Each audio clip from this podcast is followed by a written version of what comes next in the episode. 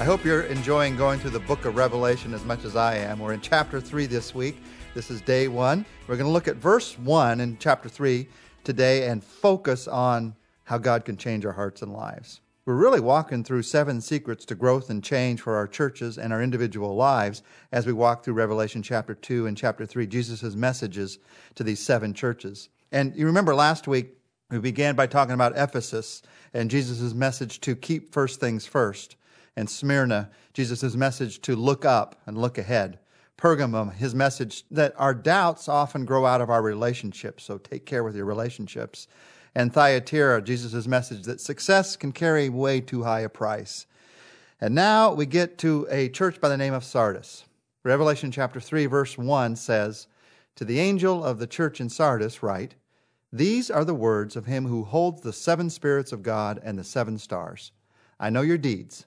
You have a reputation of being alive, but you are dead.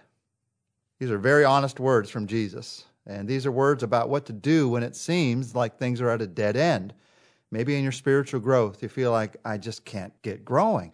Maybe in a relationship, things feel like they're at a dead end. You feel like things are never going to change. Maybe in a ministry. Here it's in a specific church. Things were dead. What do you do when you reach a dead end? Well, Jesus' message is this don't give up, wake up. These verses we're going to look at today and tomorrow are a lot like a spiritual alarm clock. And Jesus wants you to hear it go off right now. You hear the ring and you know, I've got to do something. I was asleep and I may not know exactly where I am the moment I wake up, but I know I have to do something. It's set to go off for a purpose. And Jesus' message to this church lets them know he wants to make a difference in their lives. He's coming sooner than you think, and he has a message for you. We all know that feeling when something that's supposed to be alive, something that's supposed to be filled with life, is dead. A church that should be filled with life, and that yet you go every week and it feels it feels dead.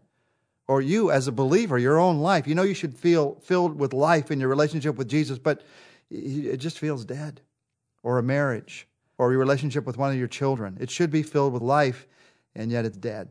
Based on this passage, in Revelation chapter 3, this message to the church in Sardis, there are three prayers that you and I need to pray. Three prayers when you feel like something is dead to see that it come to life again. The first prayer is this. You pray this simple prayer. Lord, help me help me to see the gaps. Help me to see the gaps between what you see for my life and what's happening in my life. Jesus introduces himself to the church in Sardis. I hope you're not, not just going quickly over these introductions of Jesus in each of these messages to the churches as we talk about these, because they really are the core of what he can do to make a difference.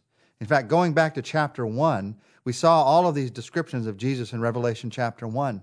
And then he goes through in chapter 2 and 3 and he applies those very same descriptions to each church, a different description to each church, showing how who he is meets the basic needs of our lives. Here he reminds them that he is the one who holds the sevenfold Spirit of God. He is the one who holds the seven stars. Now, you remember from chapter 1 that the sevenfold Spirit of God, the seven spirits of God, is not that God has seven spirits, it's an idea of perfection. It's a sign of the perfection of God. And Jesus Christ is saying God's Spirit wants to come into your life, and He comes into your life through a relationship with me. Do you see the gap between who you are and what it would mean to live in a life of a relationship with God on a daily basis? And then Jesus says, I also hold the seven stars in my hand. Remember, those are God's messengers. Some people think they refer to angels, other people think that they refer here more specifically to pastors. But they refer primarily to the message. Whether it's an angel or a pastor, they're bringing the message of God. We need to hear God's message. And the truth is, these things go together. You need God's Spirit in order to hear God's message. The simple prayer is Holy Spirit, reveal to me what I need to see about myself. Help me to see the gaps and to be honest about them. And as you're being honest, you have to recognize something about Jesus Christ and a way that He helps me to see the gap in my life between what I am, what's dead in my life or dying, and what should come to life. Jesus Christ knows the difference between reputation and reality. He says to this church, You have a reputation of being alive, but you're dead. One of the reasons things die sometimes, relationships, churches, is we try to hold up the reputation instead of being honest about it. Reputation is what everybody thinks you are, character is what you really are. The people in Sardis saw this church as a respectable group of people who were neither dangerous nor desirable. They were just decent people. They were mild mannered people meeting in mild mannered ways, striving to be more mild mannered. They were, to take the term of an old movie, they were the church of the living dead. And they had a great reputation, but there was nothing happening in the church. What do you pray? You pray, Lord, help me to see the gaps. Specifically, I'm talking about these kind of gaps. Lord, help me to see the gaps between what I say and what I do. If I say I love the Lord, but I look at my life and how I express my love for the Lord, and I see that there's a difference between those two things, then instead of living for reputation, why not just accept reality and say, God, I see the gap. Can you do anything about it, Jesus?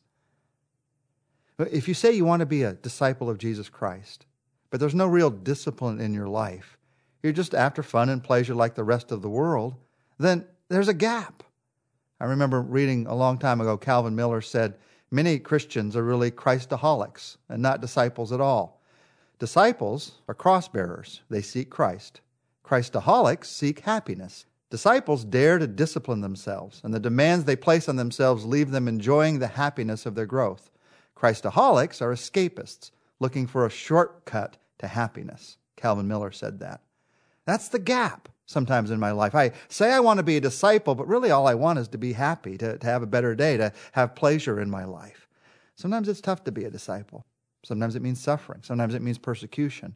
But there's always joy in serving Him.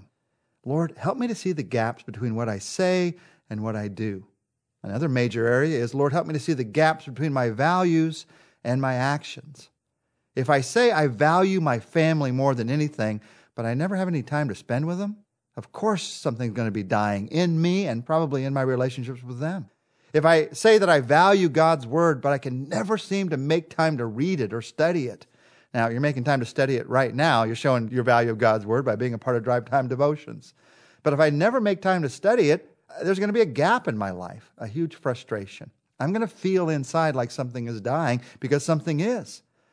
If I say I value integrity, but I find myself cutting corners whenever needed, then there's that frustration gap in my life. The gap between reputation and reality.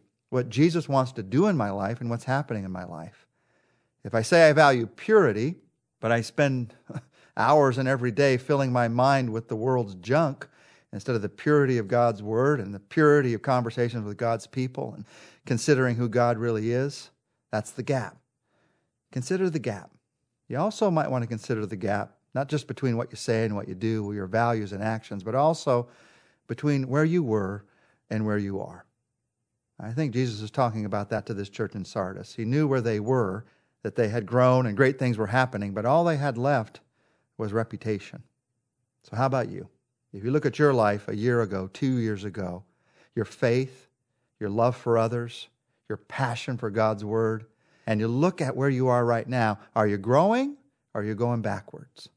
If you've done really well in your life, you might be able to slide for a lot of years on your reputation of past growth. But Jesus sees, He sees clear through to our hearts. And He says, I want you to I want you to pray a prayer. Lord, help me to see the gaps, to be honest about them. And instead of living for reputation, help me to live for the reality of what you want to do in my life. Let's pray that prayer right now. Jesus, it's a difficult prayer to pray, but we pray it. Help me to see the gaps between what I say and what I do, between my values and my actions, between where I was and where I am.